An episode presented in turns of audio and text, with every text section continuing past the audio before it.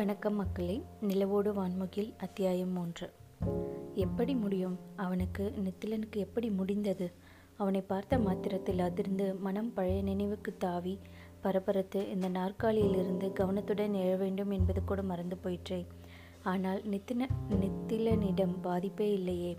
வினாடி தயக்கம் கூட இல்லாமல் அவன் போனது என்னமோ அவளது முகத்தில் ஓங்கி அறிந்தது போல அவமானகரமாகவே குணசீலை உணர்ந்தாள். தன் பாதிப்பை இன்னும் கேவலமாக. தப்பு செய்தவன் அவன் குன்றவில்லை கூசவில்லை. அவளை அறிந்தே இராதவன் போல திண்ணக்கத்துடன் போகிறான். அவள் ஏன் கலங்க வேண்டும்? முதலாளியாக வந்திருக்கிறான். நாளையே அவளை வேலையை விட்டு தூக்கிவிடும் வலிமையோடு வந்திருக்கிறான். உண்மைதான். ஆனால் அவள் கலங்கியது அதற்காகவா? சரியாக சொல்ல போனால் அதை நினைத்து மட்டும்தான் அவள் கலங்கியிருக்க வேண்டும். அவன் அறிந்தே இராதவன் போல போகிறான் என்றால் மெய்யாகவே அவனுக்கு நினைவில்லையோ? அப்படியும் இருக்குமா? ஆனால் அவ்வளவு கலகலப்பாக பழகிவிட்டு இப்படி எளிதாக மறந்துவிட முடியுமா? மறந்திருக்கிறானே. வெளிநாட்டுக்கெல்லாம் போய் படித்துவிட்டு வந்து இதுபோல நிறுவனத்தை வாங்கும் அளவுக்கு வளர்ந்திருக்கிறான் என்றால் மிக மிக முக்கியமானதாக அவன் வாழ்வில் எத்தனை எத்தனை அனுபவங்களோ? மறந்தானோ? மறக்கவில்லையோ? அவளும் அவனைப் போலவே அமைதியாக இருப்பதுதான் இப்போது நல்லது. அவளது பதட்டத்தை வெளியே காட்டுவது மிகவும் தவறு. சும்மாவே முதலாளி என்கிற வலிமையோடு வந்திருப்பவனுக்கு இன்னும் அதிக பலம் கூட்டுவதாக ஆகும். அத்தோடு அவளை விரட்டுவதற்கு காரணம் கொடுக்காமல் இருக்க வேண்டும். முதலில் இந்த மரியாதை தெரியாத நாற்காலியை முதல் வேலையாக மாற்றியாக வேண்டும். நாற்காலியில் பழுது என்று கண்டு சொன்னானா? அல்லது நாற்காலியை சொல்லும் சாக்கில் அவளுக்குத்தான் மரியாதை தெரியவில்லை என்றானா?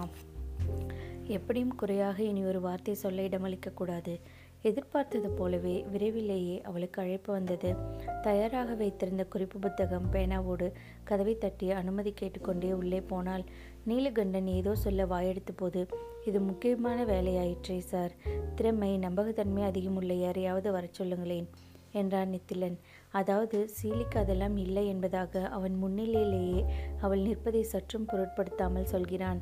அவனுக்கும் நீலகண்டனுக்கும் இடையே இருந்த மேஜை போலவே அவளையும் பாவித்து முகக்கன்றலை அடக்க முடிய முயன்றவாறு அவளும் அந்த மேஜையின் தன்மையே காட்டி அவன் பேச்சு காதில் விழாதது போல அசையாது நின்றாள்.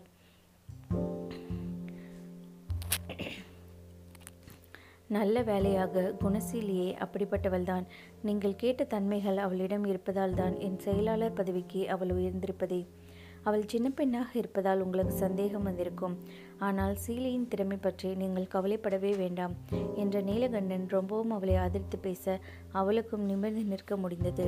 ஆனால் அவர் பேசியதற்கு எந்தவித பிரதிபலிப்பும் காட்டாமல் நித்திலன் பேசாமலேயே அமர்ந்திருந்தான். அவரது பேச்சு பிடிக்கவில்லை என்று மௌனத்தால் எதிர்க்கிறானோ? ஆனால் நீலகண்டன் நெத்திலனது மௌனத்தையே எதிர் ஏற்பாக கொண்டு சீலினம் அலுவலர்களை பற்றி விவரங்கள் அடங்கிய ஃபைல்கள் இருக்கின்றன அல்லவா? அவை அனைத்தையும் சார் பார்வைக்கு எடுத்து வாமா என்றார். வேலையில் சேரும்போது கொண்டு வந்த நற்சான்றுகள் அவர்களை பற்றிய நிறுவனத்தின் கணிப்பு ஏதேனும் கடன் வாங்கியிருந்தால் கட்டி முடித்தது என்றாலும் எல்லா விவரங்களும் எனக்கு வேண்டும் என்றான் நித்திலன். பொதுப்படையாக கடன் தனி ஃபைல் மற்றது எல்லாமே சீடி போட்டு வைத்திருக்கிறோம் என்று நீலகண்டனை பார்த்து சொன்னவளை இடையிட்டான் அவன். எனக்கு பிரிண்டில் வேண்டும். கடன் உட்பட எல்லாமே வேண்டும். இயன்றவரை சீக்கிரமாக. முதலில் ஒன்று வரட்டும். அதை பார்த்து கொண்டிருக்கும் போதே மற்றவை தயாராகட்டும் என்றான் நித்திலன். பொதுப்படையான ஒரு மரத்த குரலில் இது என்ன குரல்? உணர்ச்சி என்பதே இல்லாமல். நீலகண்டனை பார்த்து முகபாவனையால் அவரிடம் அனுமதி வாங்கி கொண்டு தன் இடத்துக்கு சென்றவள் வேகமாக வேலையிலே முனைந்தாள். முதன் முதலில் வேலையில் சேர்ந்தவரது ஃபைல் என்றால் அது பெரிதாக இருக்கக்கூடும் என்று யோசித்து கடைசியாக நிறுவனத்தில் இணைந்தவர்களின் ஃபைலை தயார் செய்து கொண்டு போய் கொடுத்தாள். அவளது சின்ன தந்திரத்தை கண்டுபிடித்து விட்டவனைப் போல நித்திலனின் உதட்டோரம் லேசாக வளைந்தது. சின்ன ஃபைல் என்பதால் நமக்கும் சீக்கிரமாக வேலை முடிந்துவிடும். அடுத்ததையும் விரைவாகவே கொண்டு வரச் சொல்லுங்கள் சார் என்று முடிக்கும் முன்பாகவே நித்திலனின் பார்வையும் கவனமும் ஃபைலில் பதிந்து போயின. இவன் திரும்ப கூப்பிட்டு கேட்கும் அளவுக்கு வந்துவிடக்கூடாது. அடுத்த ஃபைலையும் மின்னல் வேகத்தில் தயார் பண்ணி உள்ளே கொண்டு வைத்தவள் உடனடியாக அடுத்த வேலையாக அலுவலக பியூனை பியூனை அழைத்து தன் நாற்காலியை மாற்றச் சொன்னால் வரவேற்பு பகுதியில் வாடிக்கையாளர்கள் அமர்வதற்காக தேவைக்கு சற்று அதிகமாகவே நாற்காலிகள் கிடைக்கும். குடும்பத்தோடு வருகிறவர்கள் எல்லோரும் அமர வசதி வேண்டுமல்லவா? வாடிக்கையாளர்களை ராஜாதி ராஜாக்களாக உணர வைக்க வேண்டும் என்பது அங்கே எழுத்தில் காணப்படாவிட்டாலும் கட்டாயமாக கடைபிடிக்கப்படும் சட்டம்.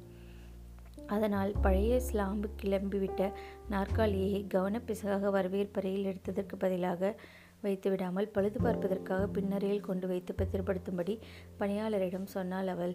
சொன்னதோடு நில்லாமல் பழுதானதை அங்கே கொண்டு வைப்பதை நேரில் பார்த்துவிட்டு தான் திரும்பி வந்து புதிதாக வந்த நாற்காலியில் அமர்ந்து குணசீலி வேலையை தொடர்ந்தாள். அல்லாது விட்டால் அதில் வேறு யாரேனும் அமர்ந்து அதற்கு வேறு அவள் வாங்கி கட்ட நேரமல்லவா மேலும் மூன்று ஃபைல்களை அவள் தயாரித்து முடிக்கும்போது எம்டி அறையிலிருந்து குணசீலிக்கு அழைப்பு வந்தது. நல்ல வேலையாக அவள் தயாராகவே சென்றாள். முதல் இரண்டு அலுவலர்கள் பற்றிய விவரங்கள் அதற்குள் அலசி ஆராயப்பட்டிருந்தன. அவர்களுக்குள் கடைசியாக வந்தவருக்கு பிரச்சனை இருக்கவில்லை. எனவே புதிய நிர்வாகத்தில் அவருக்கு பணி உறுதி செய்யப்பட்டது. புதிய முதலாளியாக நெத்திலனின் முதல் உத்தரவு ஆக்கப்பூர்வமாக இருப்பது குணசீலிக்கு ஏனோ மனதுக்கு இதமாக இருந்தது. மனதுக்குள் சந்தோஷப்பட்டவளுக்கு உடனே இது என்ன முட்டாள்தனம் என்றும் தோன்றியது. நெத்திலன் அவளை கண்டு கொள்வதாகவே இல்லை எனும்போது அவனது எந்த உத்தரவு எப்படி இருந்தால் அவளுக்கு என்ன அத்தோடு அவள் வேலையே நிரந்தரம் இல்லாத நிலை. இதில் அடுத்தவர் பற்றி எந்த உணர்வு கொள்வதும் அசர்த்தனம் அல்லவா? முதலாம் அவர் பற்றிய உத்தரவுக்கான குறிப்பு எடுத்து முடித்ததும் அடுத்த அலுவலர் பற்றி கடைசி பேச்சுவார்த்தை நடந்தது. இவரது வேலையில் குற்றம் இல்லாத போதும் இவர் போக வேண்டியவரே என்று நித்திலன் தீர்மானமான குரலில் கூறவும் சீலிக்கு தூக்கி வாரி போட்டது எனலாம். ஏனெனில் அவன் குறிப்பிட்ட அந்த சுகந்தன் நல்ல கலகலப்பான மனிதன். வாசமாக பேசுவான். கெட்ட பழக்கங்கள் எதுவும் கிடையாது. அலுவலகத்தில் கடன் கூட வாங்கியதும் இல்லை. மனைவியும் நன்கு சம்பாதிப்பதால் யாரேனும் கேட்டு வந்தால் அவ்வப்போது ஆயிரம் ஐநூறு என்று கொடுத்து உதவுவான். ஆனால் ஒன்றாம் தேதி சம்பளம் வாங்கும்போது கராராக திருப்பி வாங்கிவிடுவான். ஆனால் கொடுத்த பணத்தை கணக்காய் திரும்பப் பெறுவதை தப்பென்று யாரும் சொல்ல முடியாதே. சொல்லப்போனால் சுகந்தனது அந்த கரார் குணம் கூட அவனது வேலைக்கான தகுதியை மேம்படுத்தியதாகவே குணசீலிக்கு தோன்றும். ஏன் நீலக்கண்ணனுக்கும் அதே எண்ணம்தான் என்பதும் அவள் அறிந்ததே. அதே சுகந்தனை பற்றிய குறிப்பில் அவர் எழுதியும் வைத்திருந்தார். அப்படி இருக்க ஆனால் அவனிடம் நித்திலன் என்ன குறை கண்டுபிடித்திருக்கக்கூடும்? தன்னிடம் பணிபுரிவோரின் நலம் காப்பதை ஒரு முக்கிய கடமையாகவே கொண்டிருந்த நீலகண்டன் மற்றவனிடம் காரணம் கேட்டார். நீங்கள் குறிப்பிட்டிருப்பது போல சுகந்தன் எல்லா வகையிலும் கெட்டிக்காரர் தான் சார் ஆனால் அவருடைய மனைவி வேலை செய்யும் இடத்தை பாருங்கள். பேங்க் இப்போதெல்லாம் எல்லா பேங்குகளுமே பங்கு வர்த்தகத்தில் ஈடுபட்டிருக்கின்றன. அதிலும் இந்த குறிப்பிட்ட பேங்க் நிறையவே செய்வதாக விளம்பரமே பார்த்தேன். ஒரே தொழிலை கணவன் மனைவி இருவரும் வெவ்வேறு நிறுவனங்களுக்கு செய்வது அவ்வளவாக சரிவராது. ஏதாவது ஒரு நிலையில் இரண்டில் எந்த நிறுவனத்துக்கு அதிக உண்மையாக இருப்பது என்ற பிரச்சனை வந்தே தீரும். அது மட்டுமின்றி இரண்டு பேருமே இதிலேயே ஊறி போகும்போது போட்டி நிறுவனம் ஒன்றை தொடங்கும் எண்ணம் வருவதில் அதிசயமில்லை. அப்படி முடிவெடுக்கும் போது அவர்கள் நம் வாடிக்கையாளர்களை பிரித்து கொண்டு போய்விடக்கூடாது. இல்லையா? அதனால் சுகந்தன் இங்கே வேண்டாம் என்று நித்திலன் சொன்னது மற்ற இருவருக்கும் இப்போது சரியாக தோன்றிவிட வாய் மூடி போனார்கள். எல்லாம் குறி குறிப்பிடுத்தவளிடம் சுகந்தனுக்கான வேலை நீக்க உத்தரவு அவனுக்கான நற்சான்று எல்லாம் தயார் பண்ண சொல்லிவிட்டு நித்திலன் எழுந்தான். வாருங்கள் சார் நாம் போய் சாப்பிட்டு விட்டு வருவோம் என்று நீலகண்டனை அழைத்துவிட்டு மீண்டும் சீலியின் புறம் திரும்பினான். நாங்கள் திரும்பி வரும் முன் குறிப்புகள் தயாராக இருக்கட்டும். ஆனால் உத்தரவு கடிதங்களில் தேதியிட வேண்டாம். அவற்றை அவரவரிடம் கொடுக்கும்போது குறித்து கொள்ளலாம். என்று கூறியவாறே அங்கிருந்து கிளம்பினான். அவர்கள் இருவரும் திரும்பி வரும் குறிப்புகள் கடிதங்கள் எல்லாம் தயாராக இருக்க வேண்டும் என்றால் அவள் சாப்பிடுவது எப்போது? அவள் உண்டாலும் இல்லாவிட்டாலும் அது பற்றி அவனுக்கு அக்கறை இல்லை என்று சொல்லாமல் சொல்லுகிறான். ஏதேதோ நிலையில் கண்களில் தோன்றிய சிறு உறுத்தலை சமாளித்த போது மனதில் ரோஷமும் தலை தூக்கிவிட நித்திலன் சொல்லி சென்ற வேலையை வேகமாக தொடங்கி வேறு சிந்தனையே இல்லாமல் மடமடவென்று செய்து முடித்தாள். அவன் அலட்சியம் செய்ததாலோ என்னவோ அவளுக்கு பசியும் தோன்றவே இல்லை. ஆனாலும் மாலை முடிய வேலை செய்ய உடம்பில் சக்தி வேண்டுமே. எந்த காரணம் கொண்டும் நித்திலனின் முன்னே சோர்ந்து தெரியக்கூடாது என்று சீலி முடிவு செய்தாள். வெளியே கார் வந்தால் தெரியும்படியாக நாற்காலியை இழுத்து போட்டுக்கொண்டு கொண்டு வந்திருந்த உணவை இடையிடையே தண்ணீரை குடித்து வேகமாக விழுங்கலானாள். அப்படியும் பாதியிலேயே நித்திலன் காரிலிருந்து இறங்குவது தெரிந்தது. சட்டென உணவு பாத்திரத்தை மூடி வைத்துவிட்டு அவன் கேட்ட குறிப்புகளை தயாராக எடுத்து வைக்கலானாள். இன்னமும் நீலகண்டனின் அலுவலகம்தான் என்பதாலோ என்னவோ காலையில் போலவே இப்போதும் அவரை முன்னே போகவிட்டு அவரை பின்தொடர்ந்தே நித்திலன் சென்றான். அவர்களை கண்டதும் எழுந்து நின்றவளை பார்த்து தலையசித்துவிட்டு பெரியவர் முதலில் சென்றார். கூடவே நடந்தவரை லேசாக தலை திருப்பி மரியாதை தெரிந்த நாற்காலிக்கு மாறிவிட்டாய் போல என்றான் நித்திலன். நல்ல வேலையை மாற்றினாள் ஆமாம் என்று நிமிர்ந்தவுடன் பதிலிருக்க தொடங்கியவளுக்கு முடிக்கும் விதம் தெரியாமல் போக குரல் தேய்ந்து மறைந்தது. சே என்ன மடத்தனம். இதையும் யோசித்து வைத்திருக்க வேண்டாமா? இனிமேல் அவளுக்கு அவன் நித்திலன் அல்ல முதலாளி. சார் என்றோ பாஸ் என்றோ அவன் விரும்பும் விதமாக அழைத்தாக வேண்டும். முதலில் எல்லாம் நீலகண்டனே. அப்பா சித்தப்பாவுக்கு நண்பர் என்பதால் அங்கிள் என்று கூட அழைத்திருக்கிறாள். ஆனால் அலுவலகத்தில் அந்த அழைப்பு நன்றாக இல்லை என்று உணர்ந்து அவளாகவே திருத்திக் கொண்டிருக்கிறாள். ஆனால் நீலகண்டன் அவளை வேற்றாக கருதியதே கிடையாது. செய்த ஓரிரு தவறுகளை கூட அவர் பரிவாகவே திருத்தியிருக்கிறார் ஆனால் இனி அந்த நாட்களை மறந்துவிட வேண்டும். என்னென்ன காரணங்களுக்காகவோ வேலையிலிருந்து நிற்குகிறவன் அவளிடமும் கண்டிப்பாகத்தான் இருப்பான். சொல்லப்போனால் இருமடங்கு கண்டிப்பைத்தான் அவள் எதிர்பார்க்க வேண்டும். ஏனெனில் சும் சும்மாவே அவளை வெறுக்கிறவன் நித்திலன். அன்று மதிய நேரம் முழுவதுமாக மேலும் மூன்று பேரின் வேலை பற்றி முடிவு செய்யப்பட்டது. இரண்டு பேரின் விஷயம் பிரச்சனையாக பிரச்சனையற்று போக மூன்றாவது ஆள் எப்போதும் கடனிலேயே இருக்கிறார். செலவாளி வேண்டாம் என்றார் நெத்திலன் வேலையை ஒழுங்காக செய்கிறார். வாங்குகிற கடனை ஒழுங்காக திருப்பி கட்டுகிறார். அப்படி இருக்க அவர் எவ்வளவு செலவு செய்தால் இவனுக்கு என்ன இவன் பணக்காரன் என்றால் மற்றவர்கள் தாராளமாக செலவு செய்வது கூட தப்பாகிவிடுமா? என்ற சிறு எச்சரி எரிச்சலோடு எண்ணியபடி அவன் சொன்னதை குறிப்பிடுத்தால் குணசீலி. நீலகண்டன் கேட்கவே செய்தார். வாசவன் தான் வாங்குகிற கடனை ஒழுங்காக கட்டிவிடுகிறாரே. அப்புறமும் அவரது பொருளாதாரம் பற்றி நமக்கு என்ன நித்திலன் என்று? அது அப்படியல்ல சார் என்று அவருக்கு விளக்கம் சொன்னான் நித்திலன். ஒருவர் எப்போதும் கடலில் கடனில் இருக்கிறார் என்றால் அர்த்தம் என்ன? வரவுக்குள் செலவு செய்ய தெரியாதவர் என்பது தானே பதவி உயர்ந்து வருமானம் கூடும்போதும் அதற்கு உரிய அளவு அதிக கடன் தான் வாங்கி திருப்பு திருப்புகிறாரே தவிர கடன் வாங்குவது நிற்கவில்லை. ஒன்று இவருக்கு வட்டியில்லா கடனாக அலுவலகத்தில் கடன் வாங்கி அதை வேறு வழியில் பயன்படுத்தி வரவேற்பிற்கும் குயிக்ஸி இருக்க வேண்டும். அல்லது முடிந்தவரை செலவு செய்து மகிழும் ஊதாரித்தனம் இருக்க வேண்டும். இரண்டுமே கைமீறி போனால் அடுத்தவர் பணத்தை வைத்து தொழில் செய்யும்போது சிறு மனதூண்டலுக்கு கூட இடம் இல்லாது பார்த்து கொள்ள வேண்டும். இல்லையா? என்று அவன் கேள்வியாக முடிக்க நீலகண்டன் பெரிதாக தலையாட்டினார். நல்ல வேலையாக வாசவனுக்கு அந்த தூண்டுதல் இதுவரை வராமல் கடவுள் எங்களை காப்பாற்றினார் என்றார் நீலகண்டன். தொடர்ந்து எத்தனையோ ஆண்டுகளாக இந்த தொழில் செய்து வருகிறேன். எனக்கு தோன்றியே இராத இதெல்லாம் உங்களுக்கு எப்படி தெரிந்தது நித்திலன்? என்று வியந்து கேட்டார். பெரிய விஷயம் ஒன்றுமில்லை சார் நீங்கள் அனுபவ ரீதியாக தொழில் நடத்தியவர்கள். நாங்கள் இதற்கென்றே அணு அணுவாய் பிரித்து படித்துவிட்டு வருகிறவர்கள். உங்கள் தலைமுறைக்கு மனிதர்களிடம் நம்பிக்கை அதிகம். அந்த நம்பிக்கையை ஒரு கவசமாக இருந்து உங்களை காத்திருக்கவும் கூடும். திருட்டு போகாமல் இருப்பதற்கு திருடனிடம் சாவியை கொடு என்று பழைய காலத்தில் ஒரு நம்பிக்கையே உண்டு. நம்பியிருப்பவர்களை திருடன் கூட வஞ்சிக்க மாட்டானாம். ஆனால் எங்கள் தலைமுறையில் யாரையும் நம்பக்கூடாது என்கிற பாடத்தை ரொம்ப சின்ன வயதிலேயே உச்சந்தலையில் ஓங்கி அடித்து எல்லோரும் கற்றுக் கொடுத்து விடுவதால் அந்த மாதிரி நம்பிக்கைகள் இருப்பதே இல்லை. வாய்ப்பு கிடைத்தால் எல்லோரும் திருடனே என்கிற அடிப்படையில் தான் எல்லோரையும் நாங்கள் பார்க்கிறோம். உங்களுக்கு தோன்றாத எதுவும் எனக்கு கை வந்திருந்தால் அதன் காரணம் இதுதான் என்று விளக்கினான் நெத்திலன். அப்போதும் வியந்துவிட்டு என்ன தன்னடக்கம் பார்த்தாயா? என்று குணசீலியிடம் தனியே ஒரு தரம் நீலகண்டன் ஆச்சரியப்பட்டார். ஆனால் சீலிக்கு வேறு தோன்றியது. உச்சந்தலையில் அடித்து என்று யாரோ ஏதோ கற்றுக் கொடுத்ததாக கூறினானே அவளைத்தான் சொன்னானா? என்று அவளுக்கு சந்தேகம். சந்தேகம் என்ன? அவளையே தான் சொன்னான். ஆனால் அவன் என்ன சொன்னாலும் நெஞ்சறிய அவள் எந்த தப்பும் செய்யவில்லை என்பது அவளுக்கு நிச்சயம். ஆனால் அவன் செய்த பிழை சாதாரண பிழை அல்ல குற்றம். இன்று வரையும் சூடு கண்ட பூனையாக அவள் வாழ்வது அவனால் அல்லவா? குதிரை கீழே தள்ளியதும் அல்லாமல் குழியையும் பறித்ததாம் என்பது போல அவளை குற்றம் சாட்ட வேறு செய்கிறானே. இதெல்லாம் அவளையும் வேலையை விட்டு விரட்டப் போவதை சூசகமாக அறிவிப்பதாக இருக்குமோ? என்ன யோசனை சிலி? என்று நீலகண்டன் கேட்ட பிறகுதான் அவரோடு பேசிக்கொண்டிருந்ததும் பேசிய விஷயமும் அவளுக்கு நினைவு வந்தன. சமாளித்து கொண்டு அதில்லை சார். வாசவன் சாருக்கு சும்மாவே கடன். வேலையும் போய்விட்டால் என்ன செய்வார்? பாவம் என்று யோசித்தேன் என்றாள் குணசீலி. அதை நானும் கேட்டேன் அம்மா. வாசவனின் தகுதிக்கும் அனுபவத்திற்கும் எங்கேயும் வேலை கிடைக்கும். நாமும் நச்சான்று கொடுப்போம் என்றாராம். என்றார் பெரியவர். அவளுக்கு இதை ஒப்ப முடியவில்லை. கழுத்தை வெட்டிவிட்டு கை காயத்துக்கு மருந்திடுவது போல் ஆண்டு கணக்கில் வேரூன்றி ஒன்றி வளர்ந்த இடத்தில் வேண்டாம் என்று வெட்டி வெட்டி விலக்கிவிட்டு என்ன பெரிய நற்சான்று? புதிய இடத்தில் வேலை உடனே கிடைத்தாலும் அவருக்கு மனம் பொருந்துமோ என்னவோ?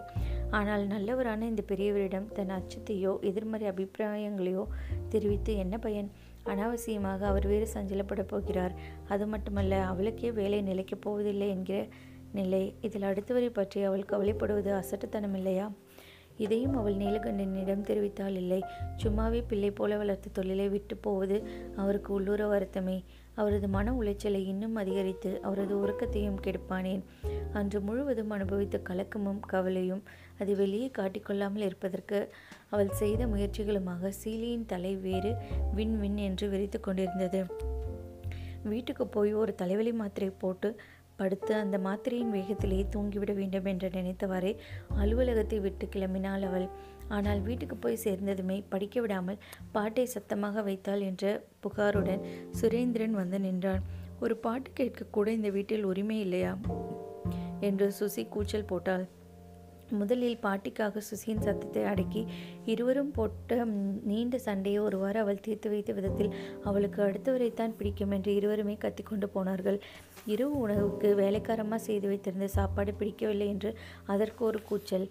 என் அம்மா இருந்தால் இப்படி ஆரிய அவளானதை எல்லாம் சாப்பிடச் சொல்வாளா?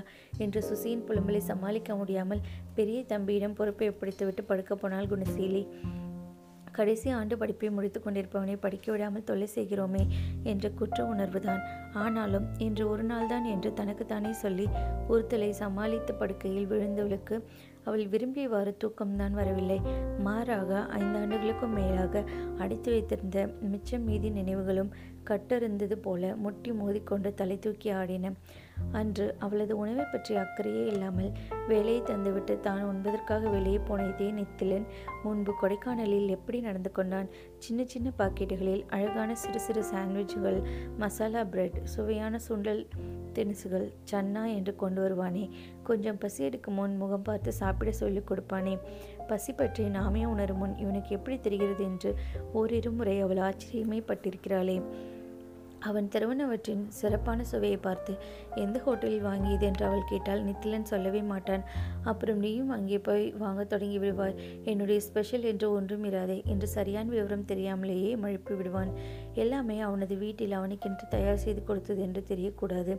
என்பதற்காக மறைத்தான் என்பது அவளுக்கு பிறகுதான் புரிந்தது. அது தெரிந்தால் அப்புறம் அவன் பணக்கார பையன் என்று தெரிந்து போகுமாம். அப்புறம் அவனை மயக்கி வலை போட்டு பிடிக்கும் முயற்சியை அவள் தொடங்கி விடுவாள் என்று மறைத்து பேசியிருந்தான் என்பதும் அவள் காலம் கடந்து கண்டுபிடித்த கதை. கடைசியில் அதையே அவன் உறுதியாக நம்பினானே. அதுதான் அநியாயம். அவளை அப்படி தப்பாக அவனால் எப்படி நினைக்க முடிந்தது? அவன் தந்ததை தட்டாமல் வாங்கி தின்றதாலாம் அப்படி பார்த்தால் அவனும் தான் அவள் கொண்டு வந்ததை ருசித்து உண்டான். ஒருவேளை தான் திருடி பிறரை நம்பான் என்பது போலவா? அவன் மனதில் கள்ளம் இருந்து அதற்காக கொண்டு வந்து கொடுத்ததால் அவளும் அப்படித்தான் இருந்திருப்பாள் என்று எண்ணிவிட்டானோ? ஆனால் அந்த பொல்லாத கடைசி நாள் வரை அவள் எதையுமே காட்டிக்கொள்ளவே இல்லை. ஆனாலும் அவளை எப்படி தப்பாக நினைத்தான்? சாக்லேட் லாலிபாப்பை சப்பியபடி சுசி முன்னே செல்ல அவனோடு பேசியபடியே நடக்கையில் அவன் சட்டையில் படிந்த சருகை ஒரு நாள் தட்டிவிட்டாளே. அதை தப்பாக எண்ணினானோ? அருகருகே நடக்கும்போது கைகள் தோல் லேசாக உரசிய போது அவள் அது பெரிதாகவே நினைக்கவில்லை. ஒருவேளை அவள் வேண்டுமென்று செய்ததாக நித்திலன் எண்ணியிருப்பானோ? அல்லது அவனே வேண்டும் என்றுதான் உரசினானா? அந்த பதினெட்டு வயதில் அழகான ஏரிக்கரை தென்றலின் சிலு சிலுப்பை போலத்தானே அந்த உருசலம் அவளுக்கு இருந்தது. அவ்வளவே தானா அவன் மட்டும் இப்படி தப்பாக நினைத்தான். அத்தைகள் வந்திருப்பதை முன்னிட்டு கடைசியாக அந்த மூன்று நாட்கள் அவனை பார்க்க முடியாது என்று சீலி சொன்னபோது அவளைப் போலவே தான் அவனும் வருத்தப்பட்டான். அத்தைகள் எதையும் தப்பை தப்பு கண் கொண்டு பார்க்கிற பார்க்கின்றவர்கள். அதனால் எஸ்எம்எஸ் கூட அனுப்ப வேண்டாம் என்று அவள் கேட்டதை நித்திலன் ஒரு நண்பனாக கருதி அவள் இயல்பாகத்தான் கேட்டாள். ஆனால் இந்த மூன்று நாள் பிரிவு அவனது கட்டுப்பாட்டை தகர்த்து அவளது காலடியில் விழ வைக்கும் என்று அவள் கணக்கிட்டு சொன்னதாக எண்ணினானோ? ஆனால் இதெல்லாம் பிற்காலத்தில் குணசீலி மூளையை கசக்கி யோசித்து யோசித்து யோசித்து மனமுருகி மருகின்னு வந்து கண்டுபிடித்த விஷயங்கள். கள்ளமற்ற அவள் நடந்து கொண்ட விதத்துக்கு நித்திலன் பூசிய கருப்பு சாயம். இதே கள்ளமற்ற தன்மையினாலேயே மறுநாள் கிளம்ப போவதை சாக்கிட்டு தான் தங்கியிருக்கும் வீட்டை காட்ட அவளை தனியே அவன் அழைத்து அப்போது குணசீலி அது தவறாகவே எண்ணவில்லை. அப்படி என்னது தப்பு. ஒரு இளம்பெண்ணின் நடை உடை பாவனை அனைத்திலும் அவள் எவ்வளவு கவனத்துடன் நடக்க வேண்டும் என்று அவளுக்கு நெத்திலனின் வார்த்தைகளையே சொல்வதானால் அவளது உச்சந்தலையில் ஓங்கி அடித்து அவன் கற்றுக் கொடுத்த நாள் அது. அன்று அவன் வீட்டில் வைத்து வீடல்ல அது அரண்மனை. அங்கே அழைத்துச் சென்று இத்துடன் முடிந்தது. நன்றி. thank you